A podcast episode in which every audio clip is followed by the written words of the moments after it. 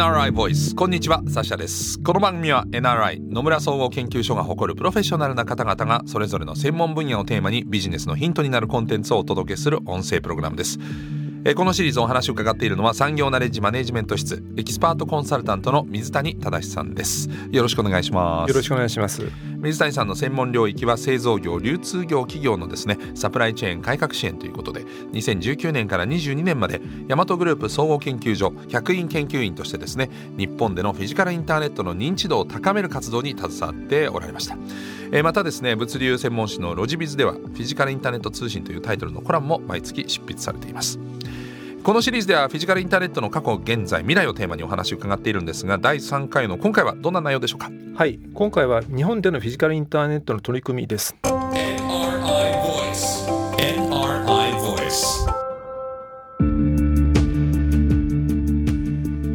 本でのですねフィジカルインターネットの取り組みなんですがその前におさらいとしてまずはあの欧米が先行しているって話が前回ありましたが、えーまあ、世界各地でのフィジカルインターネットの取り組み、まあ、その他も含めてどうなってるんでしょう？そうですね。ヨーロッパアメリカアジアの順にお話ししましょう、はい、まずヨーロッパです、ええ第2回目でですねフィジカルインターネットを含むさまざまな物流革新を推進する NPO としてアリスという、はい、組織が存在していること、ええ、そしてアリスが産業界を巻き込んでフィジカルインターネットを推進するためのロードマップを2020年に作ったという話をしました。はい、でそのロードマップが作られる前からも欧州委員会が資金を支援するプロジェクトが多数行われてきて民間企業が参加する形で官民のコラボレーションが行われてきたという点でヨーロッパは世界をリードしているというふうに言えると思います。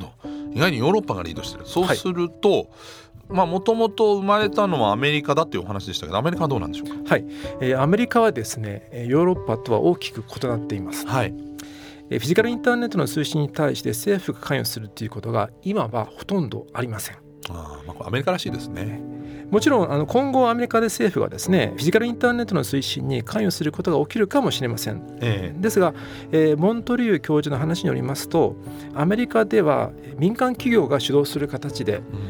さまざまな取り組みがすでに起きているそうです。なるほど。政府が関与しなくてももう民間で動いてると。はい、はい、で代表的な例がですねその会社自身がやってるということは言ってないんですけれども、はい、アマゾンです。まあロジスティクス非常に重要な会社ですからね。そうです。えもう皆さんご存知ですけれどもともとはインターネット通販の会社でしたけれども、はい、今やラストマイル配送のトラックや、うん、えー、長距離幹線のトラックだけでなく航空機まで抱えて、はい、えー、物流サービスを提供するところまで行ってます。自分でも運んじゃうと。そうです、はい。えー、例えばトラックの荷台に空いてるスペースがあったら、うん、それを他社に売るようなことまで手がけてます。そうなんですか、はい、じゃあアマゾンの飛行機とかトラックの中には全然違うサービスのものも入ってる可能性がある。可能性ありますね。あのその話を聞いたのはインドのアマゾンではですね、ええ、そういう他社にキャパシティを売るというですねビジネスをされているということを聞いたことがございます。まあ無駄も減りますし、はい、収入も増えるし。はい。はい、えー、加えてあのジョージア工科大学のモントリュー教授から聞いたのですけれども、えー、45年前ですかね、はい、行われた国際フィジカルインターネット会議にアマゾンさんが参加されていて、はい、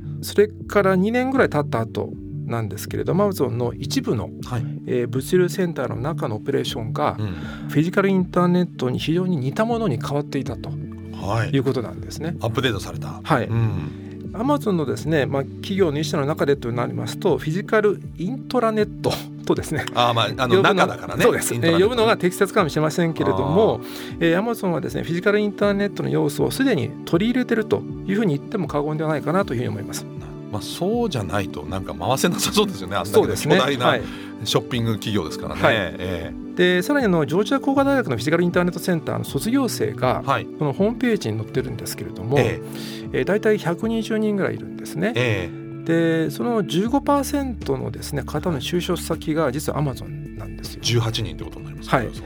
でそのうちの一部の方はアマゾンで、えー、 research scientist、うんえつまりジョージア工科大学で学んだことを企業の現場にですね適用することを担った研究が行われているんじゃないかというふうに推測をしてます。まあ、じゃなきゃそこから取る意味はないですからね。はいはいえでこの他にもフィジカルインターネットの領域でアメリカですとユニコーン企業が登場してるんですね。えでそういった意味でアメリカでフィジカルインターネットは民間企業主導で推進されるというふうに言っていようと思います。なるほどまあ、あの企業が小さい政府でなるべく民間で動かしていくって、まあ、あのこの業界だけに限らずなんかアメリカらしいなという感じもしますけどそうですね。民間での、はい、まあ、自主性を重んじるというところでね。アジアはどうでしょうか、はい。えー、日本を含むアジアで見ていきますと、えー、先ほどお話したヨーロッパとアメリカの中間に位置していると思います。はい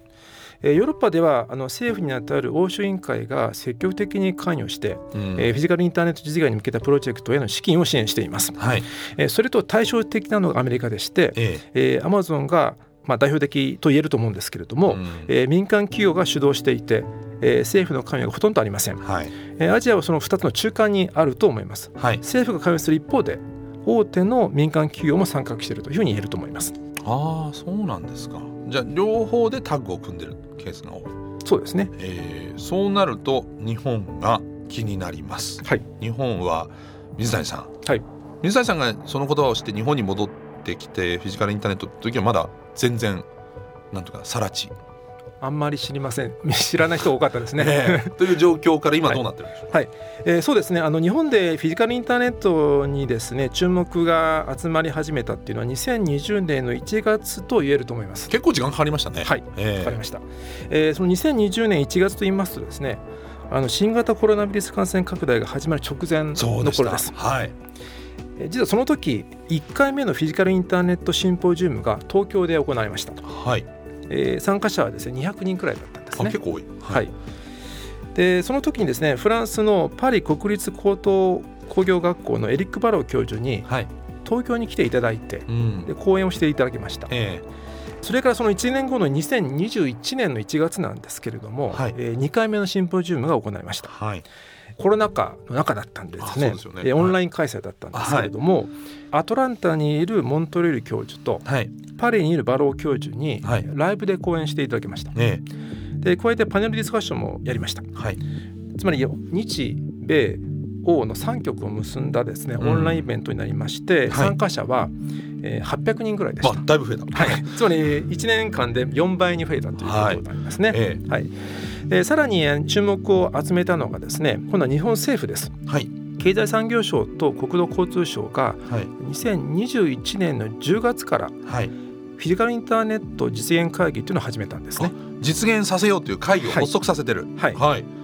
この会議で何があの分かったんでしょうか？そうですね。この実現会議始まってから半年後の2022年3月に、フ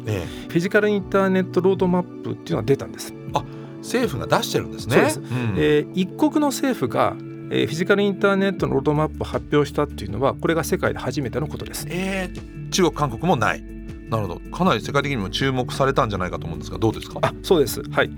日本政府がフィジカルインターネットロードマップを発表したのが2022年3月の上旬だったんですね。はい。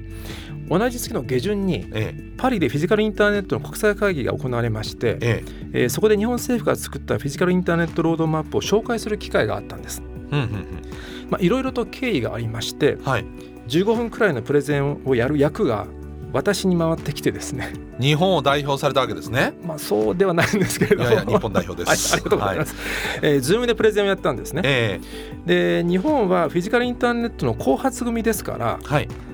まあ、そんな日本に対して欧米の、まあ、いわば先輩方ですね、うん、どんな反応があるのかなと、まあ、プレゼンをやる前もやってる最中もビクビクしていました。はい、ドキドキしたんですね。はい、はい、はい。で、まあプレゼンは無事に終わったんですけれども、うん、えー、その後 Zoomのチャットを見たんですよね。えー、見たら Well done Japan。おお、よくやった日本。はい。はい。それから It's incredible。素晴らしい。はい。とかヨーロッパでの活動を刺激するだろうといった書き込みが並んでたんですね。本家というか先を行くヨーロッパをも凌駕するようなロードマップだったまさにそんな感じだったんですよ。ええまあ、すごい驚きました。ええそんなヨーロッパ人も驚く、えー、ロードマップは日本はどんな特徴があったんでしょうか？はい。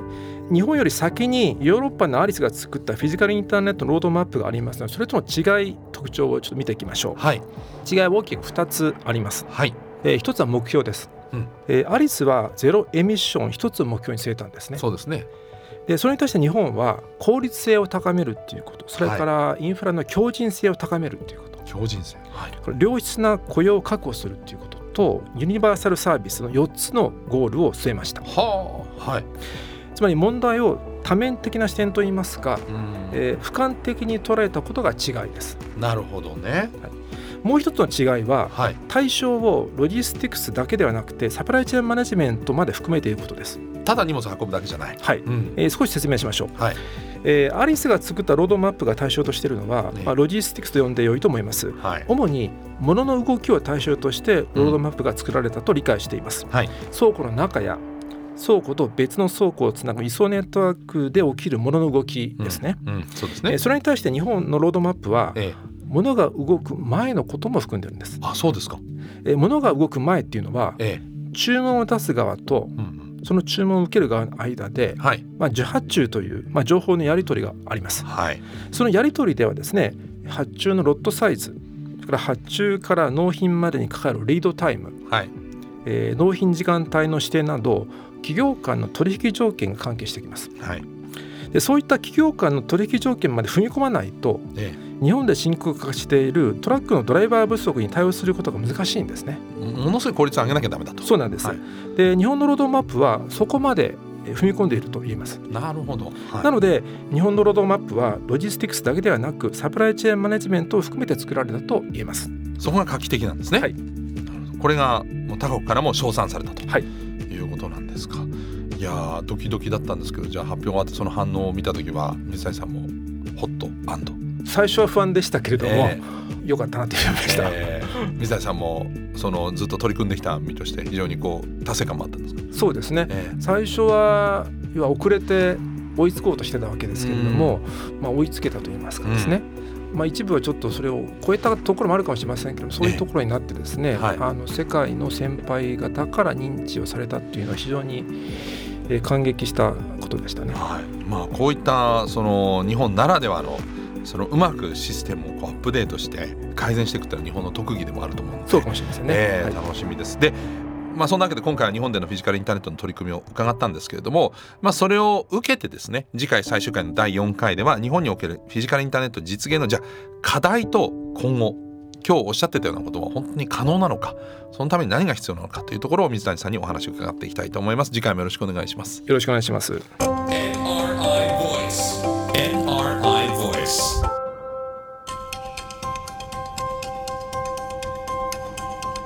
NRI Voice この番組はアップルや Google などのポッドキャストのほか NRI のウェブサイト内からもお聞きいただけます。NRI Voice で検索してチェックしてください。最終回も引き続き産業ナレッジマネジメント室エキスパートコンサルタントの水谷正さんにお話を伺ってまいります。ナビゲーターはサッシャでした。